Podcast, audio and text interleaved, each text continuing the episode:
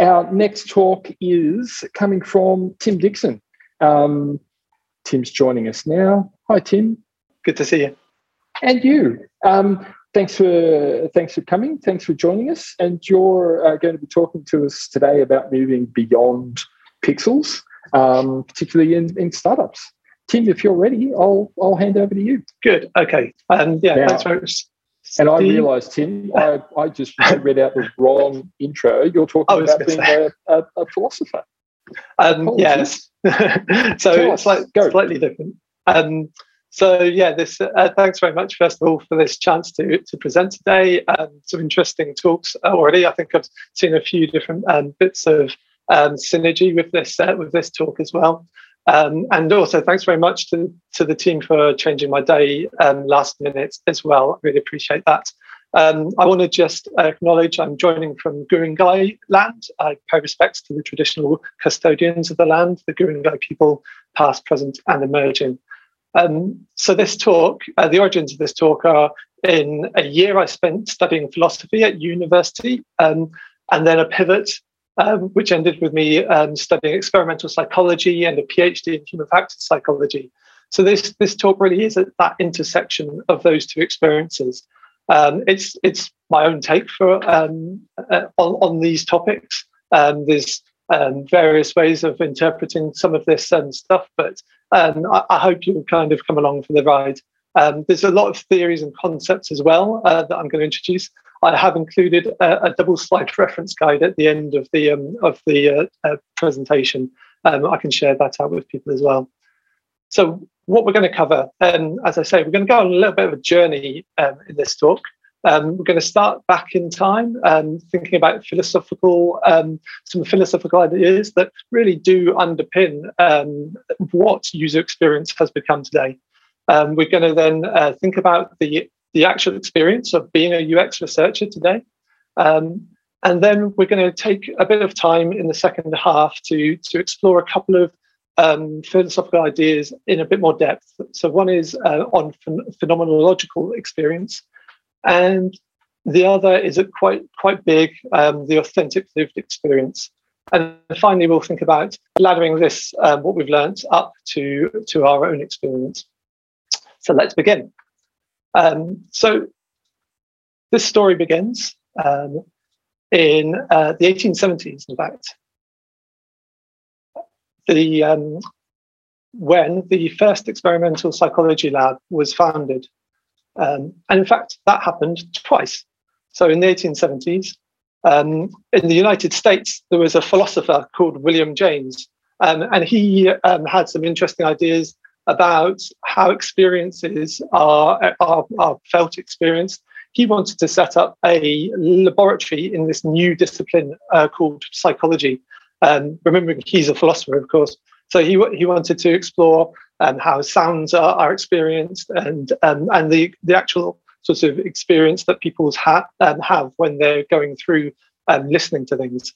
Um, at a very similar time, in, in Germany as it was then. Um, we, there, there, was a philosopher, Wilhelm Wundt, um, who was at the University of Leipzig, and he was much more interested in. He set up a laboratory looking at physiological psychology, so reactions, thresholds, the the way physiology can influence um, the way we think. So these two um, these two uh, people they, they sound quite different in their approaches, but they in fact did have um, some shared understanding or shared philosophies that underpinned where they were coming from. Um, so we're going to have a quick look at a couple of philosophical ideas. But first of all, um, I thought these uh, slightly stern-looking faces were, were a bit much. So here's the Wills, um, who are going to be our guide for the, the first part of this talk. Um, thanks to OpenPeeps, if, if no one's uh, heard of that before, OpenPeeps is a great resource for creating um, these kind of uh, caricatures. So the, this first idea, um, maybe we've heard of empiricism as, as an approach. And we talk about empirical data, um, data which is um, you know uh, evidence which is uh, collected through the senses, for example. But these these two, uh, the wills, they talk about um, radical empiricism, and what that means um, is that the um, the, the perception um, of, of, the world is more than just a kind of stream of incoming data. Um, it's a stream of conscious experience. Um, and we, we interpret that conscious experience um, by giving a reference to existing memories, and we uh, create causal relationships between the, those existing memories and those experiences, those imp- inputs that we're um, kind of uh, receiving. Um, in, interesting here, um, William James actually coined the term stream of consciousness, and he used that uh, approach in in, um, in, in various pieces of work that he did. So, in my kind of um, rough terms, we know things because we experience them through our senses, and we link them causally uh, to each other and the things we know um, already. So that's um, one part of this, and I think the interesting points here are that and to quote uh, again William James here, we have every right to speak of experience as subjective and objective both at once. So the objective part is the incoming data, and then the subjective part is linking that um, that data um, to kind of our memories and our, our, our, other aspects that we we bring with us. Um, we'll come back to this idea later. Um, and a second um, philosophical approach that these share is pragmatism. And I think probably as UXers, as design researchers, um, this this word really does ring true for for our daily life, really. But in a philosophical sense, uh, pragmatism is the idea that um, the theory that ideas can never be completely proven true or false. Uh, we should consider how useful an idea is, how practical, productive. So yeah, we, we can never be 100% sure, um, but that's okay, um, as long as what we uh, know is useful. So those are two kind of um, interesting starting points from uh, from the, from the Wills. Um, I, I, now want to just track. Um, we're going to do a, a, very rough, very quick um, tracking through um, from the late 19th century to kind of present day um, to see how we got to this the, the, the discipline of user experience, as it were. so some interesting things happened um, in the US and in the European kind of um, psychology tradition as they, as they emerged.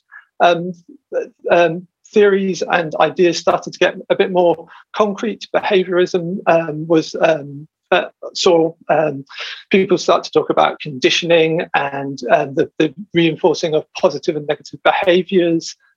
these kind of areas, which we're probably familiar with in the European tradition, the Gestalt psychologists um, started to um, explore these ideas of uh, grouping and um, consistency and um, hopefully very familiar concepts again from our own user experience um, experiences. Um, what's actually interesting here is these were a big pushback against the the philosophies of of the Wills really uh, in both cases, behaviorism um, really kind of pushed back against that experiential um, mode, and also the um, uh, the Gestalt theorists were, were um, kind of drawing a line under where um, where Wilhelm Wundt had got to.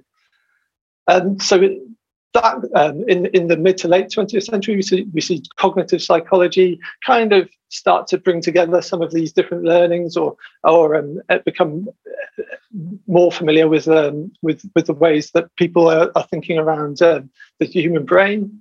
Um, and with cognitive psychology comes the interest in human information processing, and that kind of starts to lead to um, people thinking about the human, uh, the brain as as a as a computer, these kind of analogies, and then um, finally the we we start to see um, people start um, talking about human computer interaction and some of the, uh, the, the kind of more typical stuff we know as UX today. So UX today, um, obviously we we have a, a rich history already in the last 20, uh, 30 years of, of different theories, methods, um, from the very early, you know, earlier works in, in the early 2000s, um, Jesse James Garrett, of course, through to some great work being done today, for example, Humanity Centered, thinking about that kind of um, critical UX. Um, so this is a, you know, it sounds like we've got a, a great picture, an interesting, um, rich uh, dialogue um, being had. Let's take a little bit more time to look at um, today's experience. And again, um, we might say, uh, as researchers today, we, we know, um, you know, we're probably very familiar with um, being able to go to um, a selection of methods qualitative or quantitative, um, if, and we can select methods if we're thinking about um, user behaviors or user attitudes, for example, very familiar stuff. There are now frameworks as to how to introduce UX or user research into an organization. And there are even full um, full blown articles about um, which um, platforms and uh, which of these methods um, should be used in um, different phases of the research and design process, uh, and uh, you know, which uh, which is a, it's an interesting point in itself because um, as we've transitioned. Where has that kind of like philosophical edge gone in, in the journey? so if we spend about five minutes on uh, LinkedIn, we do get a different picture. Um, so this is this, for example, I had a quick look on LinkedIn um, about a week ago, and there's this event, uh, how to get UX buy-in.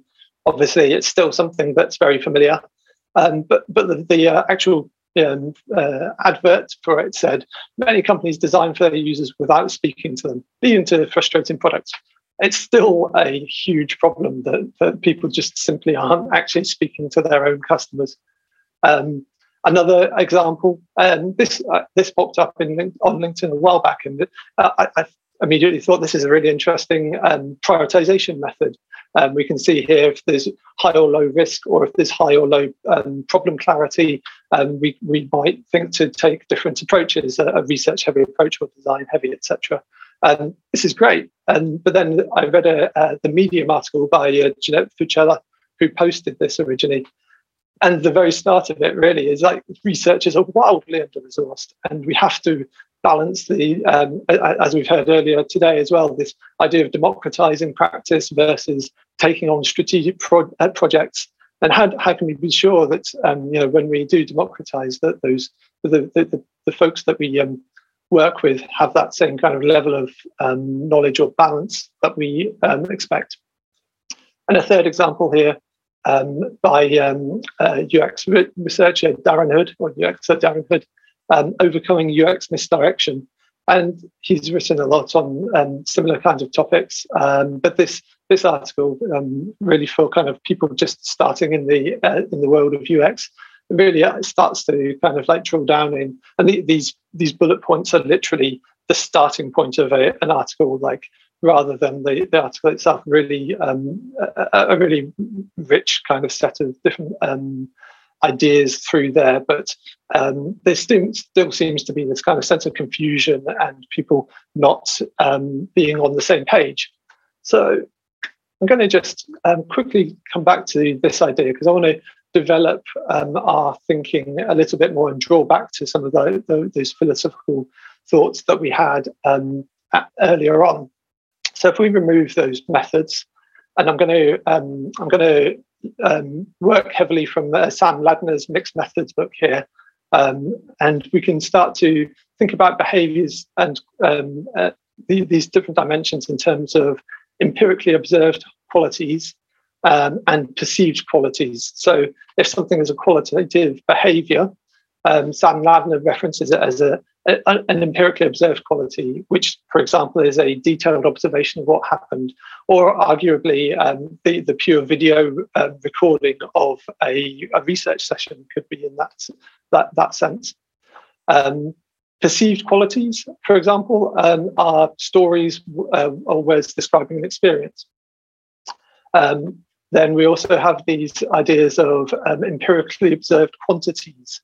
Um, so these are like device analytics, eye movements, maybe it could be uh, click locations on the screen. Um, and then perceived quantities. And these, this is an interesting one where people often don't think in the same way. Um, satisfaction, at scale uh, ratings, NPS are actually um, much more on this side. They're not they're not um, associated with actual behaviours. They're they're the attitudes. Or if we want, uh, we can even go as far as to say these are that that that balance of the subjective and the objective that, that William James um, was talking about when he's when he summed up what our experience is. So um, having this this overarching framing um, starts to help us to see there's you know we, we don't always necessarily um, work in the area or in the, the modality that we think we are.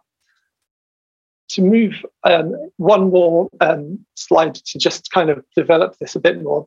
And again, this heavily um, uh, builds on Sam Ladner's work. Um, so if we start to think about quantitative and qualitative research um, in terms of the, um, the, where they're used and what the philosophical underpinning is, we can see that quantitative research is it's deductive. It's um, used to test a theory and to validate things. So by deductive, we, we mean we have the data set and we don't go beyond that data set. We only use what's within that data set to find out and explore the world. Um, this might include um, uh, task-based hypothesis testing and statistical analyses, for example. And just to um, bring in a little bit of that philosophical side, the, the underpinning theories of knowledge and existence, which is the epistemology and the ontology in philosophy speak. So, uh, underpinning uh, the quantitative side of things is like a natural sciences positivist approach, um, as it's as it's called, um, and objectivism. This idea that we are only uh, dealing with objective truths. Um, on the flip side, we have the quali- uh, qualitative. Um, so qualitative uh, research is inductive. That means it goes out beyond the data set itself. It, it, extrapolates to new points. It's used to generate theory and to discover things. And this could include contextual research or ethnographic research and grounded theory. And, and, and even a, a, simple affinity map could be part of building this bigger theory or bigger um, understanding of the world.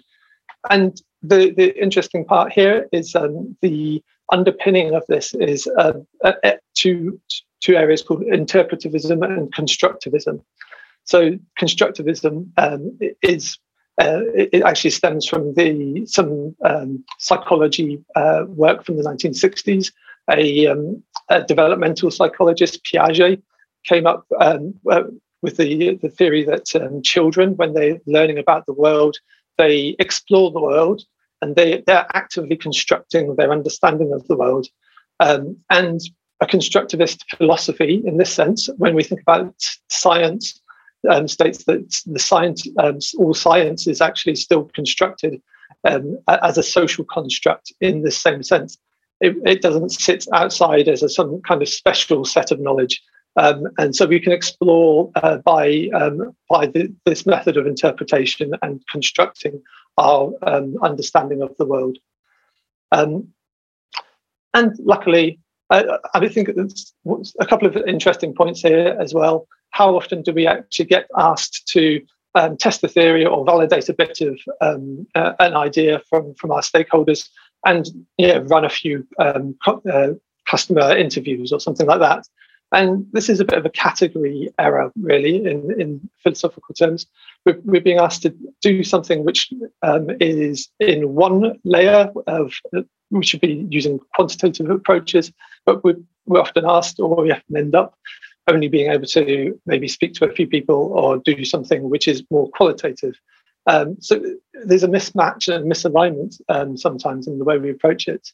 Um, I think that in part, um, you know, a lot of the, that theoretical um, underpinning that came from the psychology um, actually leads itself to the quantitative, to the natural sciences approach. Um, very fortunately, um, research UX um, today is much more diverse. thankfully, we have colleagues and you know research friends across the, the spectrum of different social sciences, anthropology, etc. And we do start to um, really explore this area um, of qualitative, of interpretivist and constructivist um, more fully. Um, so that's um, the intro uh, of these different ideas. Um, and I want to now just take a little bit of time to explore two more ideas in a bit more depth that really help us to develop our thinking in, in a qualitative, interpretivist, and constructivist uh, kind of mindset. So the next idea, um, the, the next part, we're going to think about phenomenological experience. Um, and we are just going to think about the ideas of one, one uh, person. Uh, in the 1970s, so we're starting to track back again uh, in time, in the 1970s, uh, Thomas Nagel asked what seemed like a quite a simple question: What is it like to be a bat? while on the surface, this uh, might appear to be quite a straightforward question. You know, we, we go, okay, you know, the bat's a, a mammal that flies. Um, you know, we, we know it's active in the night, I guess. Um, what, what more do we know? I, you know, we might start to think about how um, a bat uh, locates its prey or makes its way around the world. Uh, you know, we know it makes some kind of vocalizations and um, the um, it, it, does some of these kind of like things that we're kind of vaguely familiar with. Um, and we could even like drill in as far as to start to kind of read, you know, uh, read the neural signals of the bat and um, uh, understand the exact vocalizations necessary for it to um, fly and the, the exact wing uh, pressure and the, the, all of these kind of fine, fine details. So it does seem like we have a fairly good understanding of um, what it is to be a bat. But in fact, um, maybe would argue um, we only have that understanding um, of what it would be like for us to be a bat. We don't know what it is like for the bat to be a bat. And we can never truly know that um, because we, um, we, we will never have those same shared experiences, being able to um, echolocate, being able to fly, um, you know, uh, working in the you know uh, through the night in in the, the same way that uh, bats do. Um, and this is it's quite a big position to take. Um, and you know, if we really want to extrapolate and explore this even more deeply, where does that leave our sense of empathy when we when we explore um, explore our own research? When we say empathy um, as being kind of a primary route to understanding our users, for example, can we ever re- truly know what it is to be within the systemic layers of any one of our users um, in the, in the same sense? Well, there's a, still a glimmer of um, kind of philosophical light here, because um, we might also say, but does the does a bat actually know what it is to be a bat? Does a bat have the, the concepts of echolocation? Does a bat have any of these different um, ideas that we have labeled it and put upon the bat? Um, that, I mean, the answer is probably likely no. But in relation to our, our fellow humans and our user base and our customers, those people, those folks do have that sense of what it is to be them and to be um, uh, to be able to kind of share that knowledge. So we do, unlike the bats, we do have some access. We can go, we can speak to people, um, and so the kinds of ways we might want to then explore. Um, instead of look, uh, looking to assume we can fully feel the exact things our customers are feeling, uh, we might want to explore their phenomenological experiences. Um, from my own perspective, uh, this is a, a, bit of a joke, but uh, what is it to be a Jira user, for example?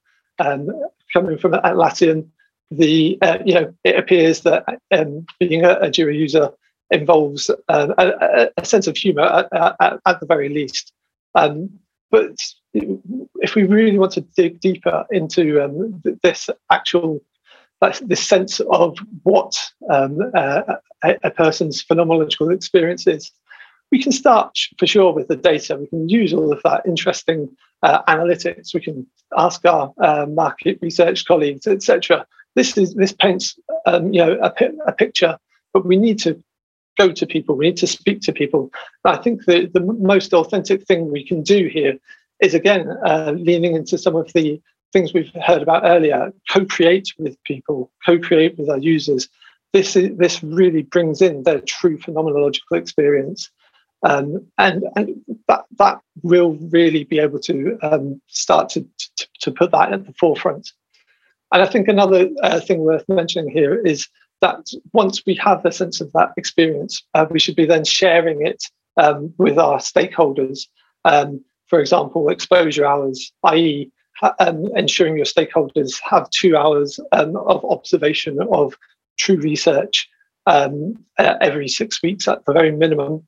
Um, it, has been well established, um, but like maybe we should go beyond that that kind of lab-based setting and um, try to seek two, two hours of exposure to the phenomenological experience of being a customer in their place, uh, being a user in in where, wherever they do use our products.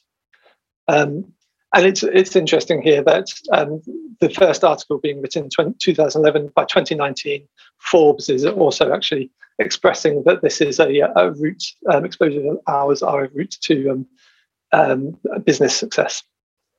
Um, and a final point here on, um, on this area, I think the biggest factor that we, we need to uh, take into account is while we, we might try using voiceover on our computer, for example, or we might try uh, blocking our vision we can never truly know the um, the lived experience of people with assistive technology needs or access needs. The only true way we really uh, can find out is by speaking to the to the folks um, running the research that actually does help us to build a more accessible and more um, understanding kind of um, framing for the world. So, moving back one more time, um, I want to just uh, fi- finally introduce uh, another um, philosophy, which introduces this idea of authentic lived experience. We're going way back again now. We're actually going back to the 1890s, um, kind of around the time we, we um, started. Uh, a French philosopher by the name of Henri Bergson. He, um, he was a, um, a contemporary of William James, and they were pen pals, interestingly enough. And he influenced um, some of that um, early thinking of William James. And one of one of Bergson's uh, ideas was about the idea of time. What is time? Um, you know, he, he put forward um, time is you know we, we, kind of tend to think of time as being quantitative um, and what he called spatialized. So we think of the blocks of the time moving on the on a clock we think of blocks of time in the week. Um, we, we, see them in these kind of spatial contexts um, and the calendar in the month. And even we might go as far as um, to say those seasons in the year um, are those blocks of time. Um, and, and, you know, in this sense, time is calibrated. Um, a, a, second in uh, one place is the same as a second in another place. It's very powerful and it's useful to be able to engineer things, to have that shared sense um, but for Bergson, this sense of time is also artificial. We don't truly live and experience through the world um, in this kind of compartmentalized way. So he introduces a new idea, which is duration. And duration is fluid, it's continuous, it's immeasurable, it's, it's authentic. It's the way we glide through our, our lived experience. We don't have these tiny little blocks of experience. Um, we, we are continuity. Um, and he uses this term a qualitative multiplicity. Um, time isn't quantitative, or duration, I should say, isn't quantitative. It's it's qualitative, um, and it's without beginning or, or end in this sense. It's it's big. It's um, it's a way of kind of really um, decoupling from the um, from the, the way we usually understand time. Um, and for Bergson also, this, this takes some kind of introspection. He, he talks about things like um, types of meditation to, to, to reach this understanding of being in the now, let's say. Um, so there's, uh, there's, a lot of different ways that this may, you know, we could use and interpret this. But um, I think one of them is the um, this idea that um, we are living through this um, continuity um, we feel like we're making a lot of different choices.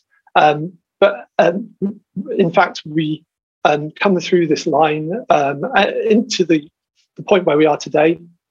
Um, and we actually forget all of those different uh, options that we had along the way. There's almost a near infinite number of decisions that we had that's uh, effectively uh, you know, Bergson's qualitative multiplicity of different kind of branches. Um, and we're also quite hard on ourselves sometimes for making the wrong choice. But the Bergsonian understanding might uh, lead us towards a more compassionate understanding as we move through time, uh, making these decisions.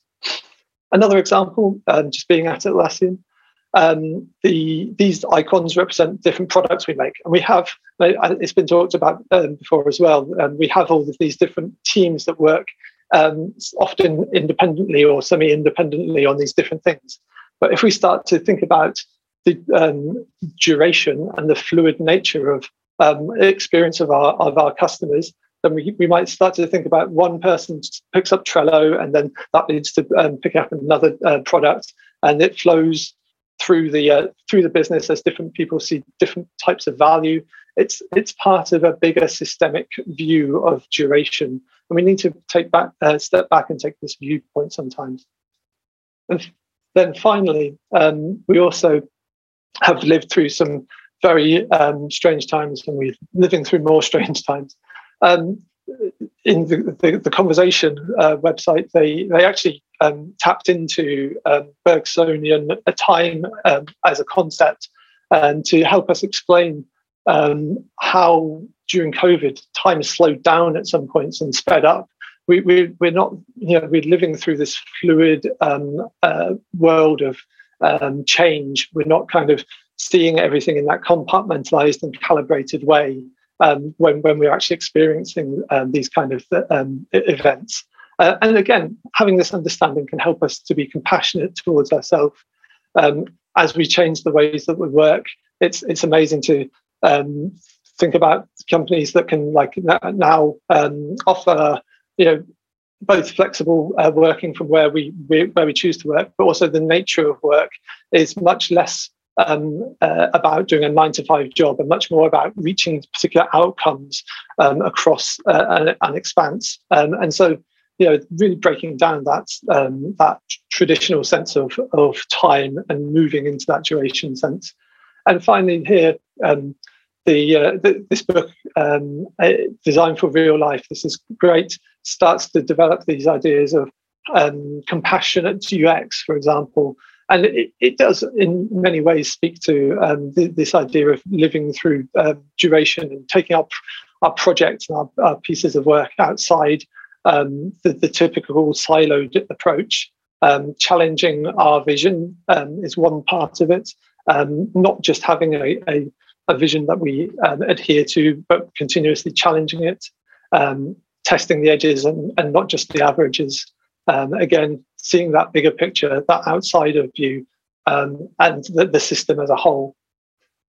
So, just to close, um, we've gone through a lot, and uh, to, just to repeat, the, there are a couple of pages and um, slides of um, references um, for anyone who uh, wants to have a look. Um, I want to just take a, this moment to think about what we've gone through. So, we learned a bit about some some some philosophical ideas to start with. Um, then we started to see like our, our UX um, research world today. Uh, we maybe saw ourselves as being a bit sympathetic towards that that particular piece of um, that particular world that we are living in. We started to develop this uh, idea of empathy and also challenge, in some senses, where um, how far empathy can take us. Um, and more importantly, for, for me at least, um, we've kind of started to develop this idea of compassion, compassion for ourselves, compassion for our community and, and the world at large. Uh, and it's you know th- this is where we can I think really make an impact. Hopefully this um, this um, ladder is familiar. It's it's it's um, starting to become more more um, familiar. And the idea that compassion uh, is the thing that actually moves us to help someone, I think is a really powerful um, uh, take home here. So just just to close with a bit of Buddhist philosophy, in fact. Uh, so Thupten Jinpa um, is the Dalai Lama's principal English translator. Um, he has this um, course which posits for uh, a four-step process towards compassion, and it does speak in some ways to some of what we've um, just learnt.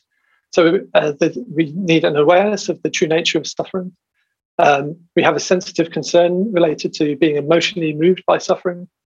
I wish to see the suffering relieved, and then a wise responsiveness or readiness to help relieve that suffering. And while you know uh, uh, there's so much going on in the world, I hope this talk has helped to uh, uh, ignite a little bit of wise responsiveness in all of you today. Thanks very much.